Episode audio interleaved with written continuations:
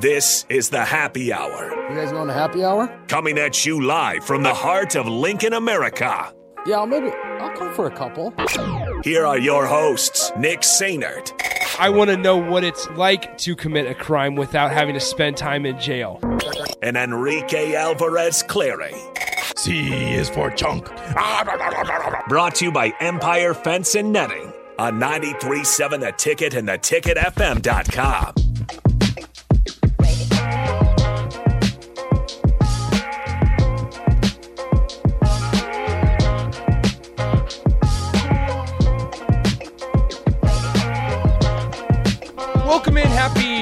Monday. This is the Happy Hour, 93.7 The Ticket, the theticketfm.com. Appreciate you guys hanging out with us. Hope the weekend was swell. It's Nick Sainert. No Rico this week as he is on vacation. So now we bring in a guy that was on vacation last week, Austin Orman. What's up, Austin? Not much. Uh, yeah, straight trade. Me for Rico. Rico for me. Yeah, similar Trade deadline. s- talking about trade, we got plenty of things to talk about this week. Um, MLB trade deadline is tomorrow, and the Cubs are waiting until the quote eleventh hour, according to Jed Hoyer, to decide if they want to sell or buy or stay still. They are sitting at four games out of first place in the division, and two and a half games out of the NL wild card, card firmly in a position to make a jump. Firmly. But is it worth it? Absolutely. You Okay, have a chance. okay. In my eyes, you have, if you have a chance to make the playoffs, anything can happen in October. If you have a chance to make the playoffs, you go for it. Maybe not to the like Angels. The Angels, I don't know if I would be doing as much as they are. The see, I think the Angels are in a better spot than the Cubs. Okay. Because I think the Angels are more desperate because they have to keep Shohei. That's why they're doing this. They're they're trying to keep Shohei. Where I worry with the Cubs yep. Is that Stroman and Belly are expiring, and they're not exactly young. So unless you're going to extend them, I would almost do what the Orioles did, where they were in Okay. position to make a run last year, Yeah. and they shipped Trey Mancini to Houston. Well, I'll be honest. The the reason another reason why I think I don't want the Cubs to trade or or just sell. They can make one deal. If they were to get rid of Stroman, like it's like okay, I'd much rather them get rid of you know move on from Stroman. I, I don't want to use the word get rid of. Uh, move on from Stroman. Uh, that's fine. As I, I think they should extend Cody Bellinger because although the guy is 29 years old, he has shown a, kind of a rejuvenation in his career. Got- you can get three, four years out of him. Exactly. And so you you also re-signed Ian Happ to a three-year deal net Mm-hmm. last year in a time where you were curious. It, it- there was question marks of whether or not they were going to deal him and Wilson Contreras. They dealt uh, neither.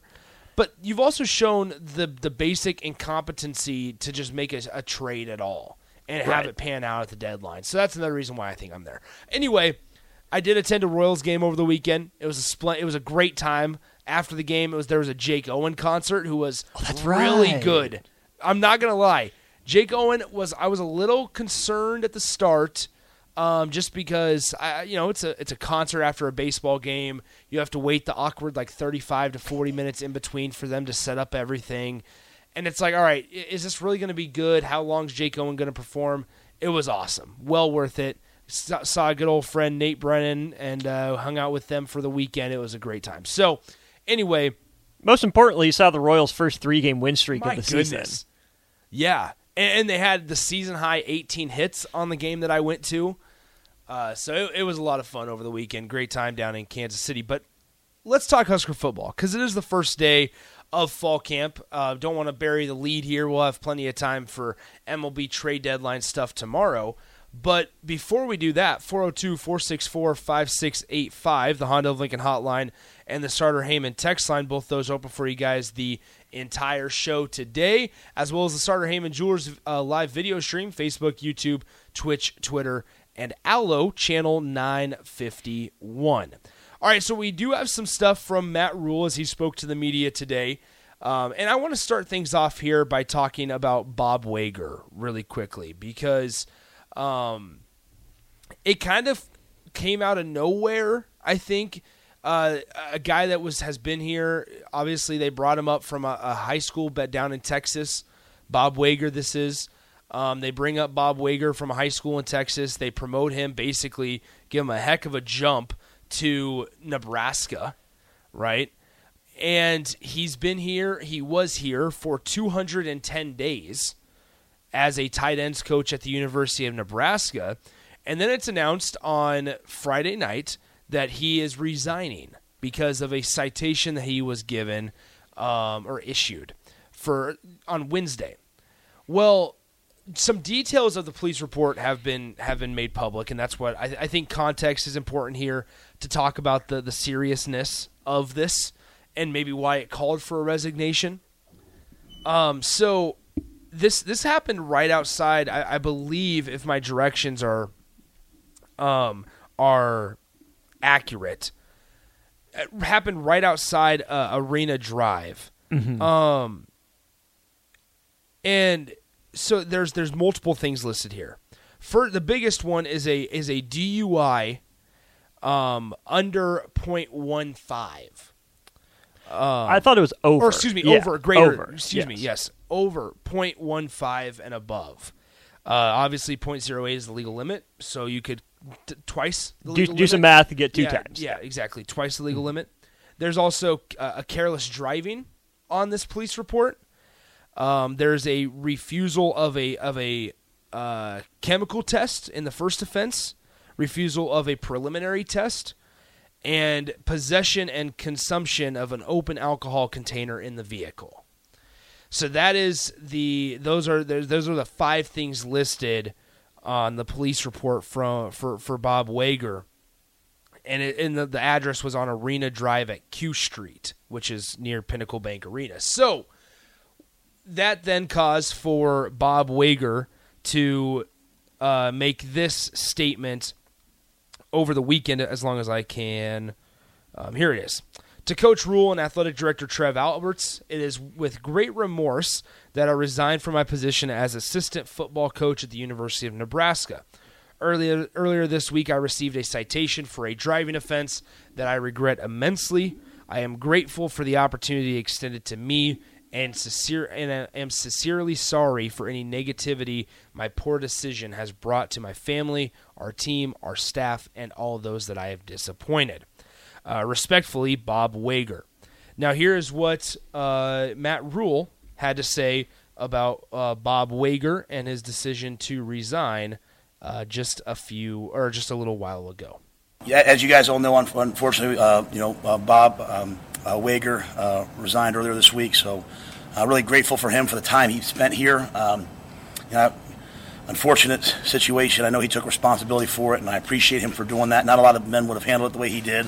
Um, and, you know, I don't judge people by their tough moments or worst moments. I always judge them how they respond. I really appreciate him, and I'm thankful for him. I mean, it was a short time, but he brought some recruits here. He brought some of his kids here, so I appreciate him and wish him and his family the best.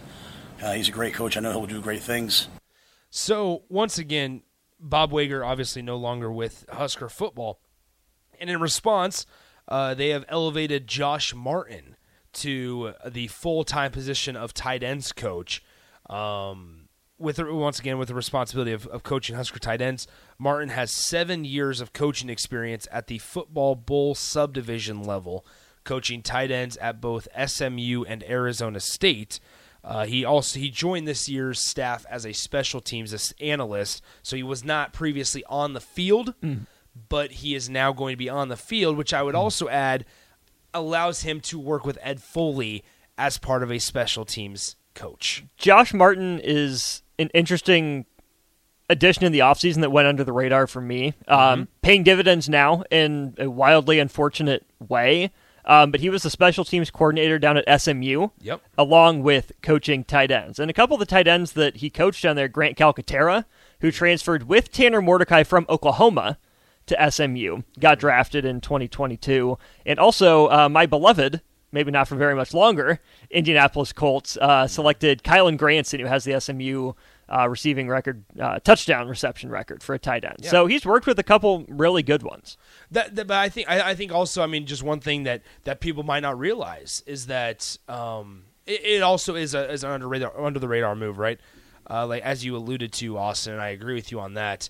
Um, but the ability to now, if they're not, if he's not working specifically with tight ends in a given moment, then he's going to be over with Ed Foley, and it's not just film study now. It is it is working with the players on the field. So you're trying to. I, I, I don't want it to sound like we're grasping at straws here because I think this actually is somewhat of a positive outcome of a disappointing situation. Uh, Matt Rhule was, uh, uh, understandably so, asked about Josh Martin earlier today. Yeah, you know, when we first hired Josh, I remember um, uh, one of the analytics companies, you know, sending me signing like, "Hey, you know, great hire," and all the things he had done. Um, and we've just been nothing but impressed with Josh since then. You know, uh, we've had Christian Ellsworth in that room, and Christian's a really talented young coach. So it's you know kind of been a blessing to have him in there. But uh, you know, Josh has done it. He's done it two places. He's had guys go on to the NFL, and uh, you know, I went out and watched his Indy today uh, with the young guys, and um, you could tell he's been coaching a long time. So. Um, our whole plan and kind of building the staff a little differently than maybe it's been done here before was having a bunch of guys waiting in the wings. So as guys have opportunities and move on, or unfortunately in a situation like this, we have guys here. We don't have to go out and you know hire some you know someone new. We can go out and hire guys uh, within the organization that you know that know our systems and understand our way of life. which one once again that's kind of like part of it to where um I think part of it is that with all the former players on staff, you hope that that continuity is always going to be there. Right. Continuity is huge, but the other thing that I think is overlooked sometimes is think about how much turnover there's been from, say, John Cook's staff, you know, in the last five years, or Nick Saban's rotating door at offensive coordinator. Having good coaches waiting in the wings is huge because you can hire, at this point, still as many analysts as you want. You still get your 10 on field coaches, but there's no limit to analysts. I'm not saying Nebraska needs to, you know, go get every single football coach on the planet just in case, you know, some of them are good.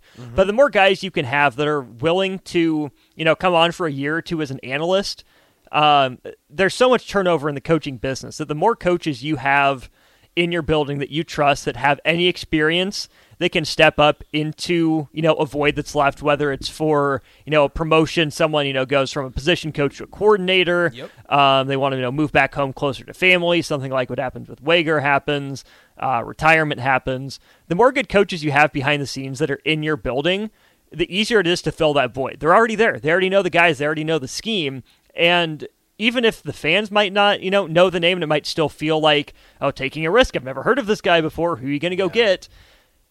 Promoting from within, that's not necessarily always the right way to go, but especially in a situation like this, you weren't going to go out and hire a different coach. But you had an experienced guy on staff who's done good work mm-hmm. at, you know, the FBS level before and a solid program at SMU to just have him there ready to step up. That's a luxury. And I think that's mm-hmm. something that Nebraska might be able to you know exploit moving forward is hire a lot of good analysts. Well, I will say, I, I think it would be it would be wrong of us to just sit here and expect that Josh Martin's going to be the guy moving forward for Right. for a substantial amount of time. And, and Matt Rhule was asked about that today. Uh, of is there a plan in the back of his mind to say, okay, in a couple months we we are going to hire a designated specialty or excuse me, designated tight ends guy. And, and, and Matt Rhule answered that question here. Yeah, we've talked about it. You know, um, we don't want to move too quickly. You know, I mean, I don't want to. I always, I always say like, hurry up and wait. Like, I don't want to rush. But um, you know, Ed's been doing this a long time, and you know, now like, he actually has Josh now helping him on the field. So it's a little bit, it's a little bit of a blessing in terms of special teams wise.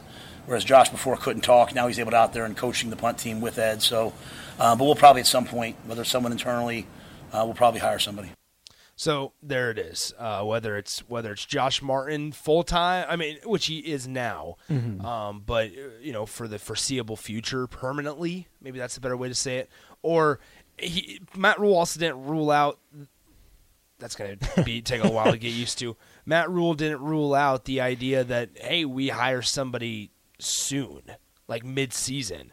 Now you wonder, you wonder about what type of quality of a coach that you can, that is available in the middle of the year. You wonder about the continuity of your roster because if if Nebraska is figuring out a way to to make this tight ends room work, which I think they're going to need to to have an effective pass game, as we've said every single year, especially with the Joshua Fleeks news. I, I think just because it takes off takes away a body in that in the pass catching abil- you know room you don't want to have to worry about trying to conform to a new coach in the middle of the year or early on in the year, or even mm-hmm. if it's in the next you know five six weeks, and then boom, Josh Martin gets demoted to an analyst. He can't talk to him now on, on the practice field. There's a lot of changes that go on right there. In a year that doesn't need that type of change. Nope. Right? If I this agree. was a staff that had been at Nebraska for five, six years, this happened, then okay, maybe there's enough track record. Maybe there's enough continuity everywhere else in the building. Yeah. But sometimes I think the simplest answer is the best answer. In fact, I think most times it is. So for me, the simplest answer is trust a guy that's put in work, coaching tight ends before, um, that can help you out, like you said, in another area with special teams as well. There's no reason to throw another variable into the mix. I get it. The tight end room is important with the names you have there. We'll see if Arik Gilbert, you know, gets his waiver in place. We'll see what Thomas Fidone looks like. Um, it's an important room with some talented pieces there. So, you know, a guy like Bob Wager seems like he did a good job connecting with him while he was here. Got some of those under the radar recruits that he brought from uh, Arlington Martin, but throwing another variable in there to a room that has enough on its plate. Like, there's plenty on Arik Gilbert's mind. there's plenty on Thomas Fidone's Exactly. mind. And Nate Boerkircher is still working his way up from being a walk on to tight end one right now.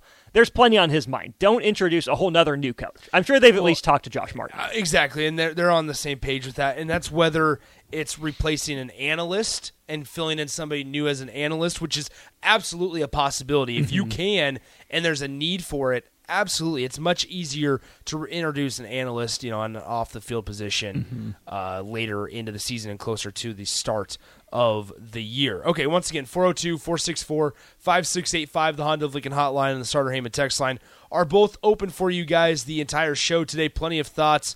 Uh, it's, our, it's our first big news day, right? There were rumblings of everything that uh, maybe maybe people heard the rumblings of some things over the weekend. Turns out that maybe some of the rumblings were not as serious as they seemed at the start whatever it may be, there's some news. Uh, we'll talk about that when we come back. It's, I mean, Miles Farmer, Joshua Fleeks, Jacob Hood, Brodie Tagaloa, uh, just some of the names that Matt Rhule mentioned specifically. We'll kind of give our thoughts on those when we return. We'll also talk about freshman playing time. As there, you look at the wide receiver room, you look at the offensive line room, you look at, at defensive backs, specifically cornerbacks, and there are more than five true freshmen in each of those rooms. Are how how much time are they getting on each uh, practice and every single day? Guys are staying in the dorm rooms. We'll dive into all that and more when we return. You're listening to the Happy Hour, sponsored by Empire Fence and Netting. Don't go anywhere. We'll be right back with more coming up next on a Monday on the ticket. Follow Nick and Enrique on Twitter at Nick underscore Sainert and at Radio Rico AC. More of Happy Hour is next on 937 The Ticket and theticketfm.com. Wilson, you sent the game winning email at the buzzer, avoiding a 455 meeting on everyone's calendar. How did you do it? I got a huge assist from Grammarly, an AI writing partner that helped me make my point. And it works everywhere I write. Summarizing a doc only took one click. When everyone uses Grammarly, everything just makes sense. Go to grammarly.com slash podcast to download it for free. That's grammarly.com slash podcast. Easier said, done.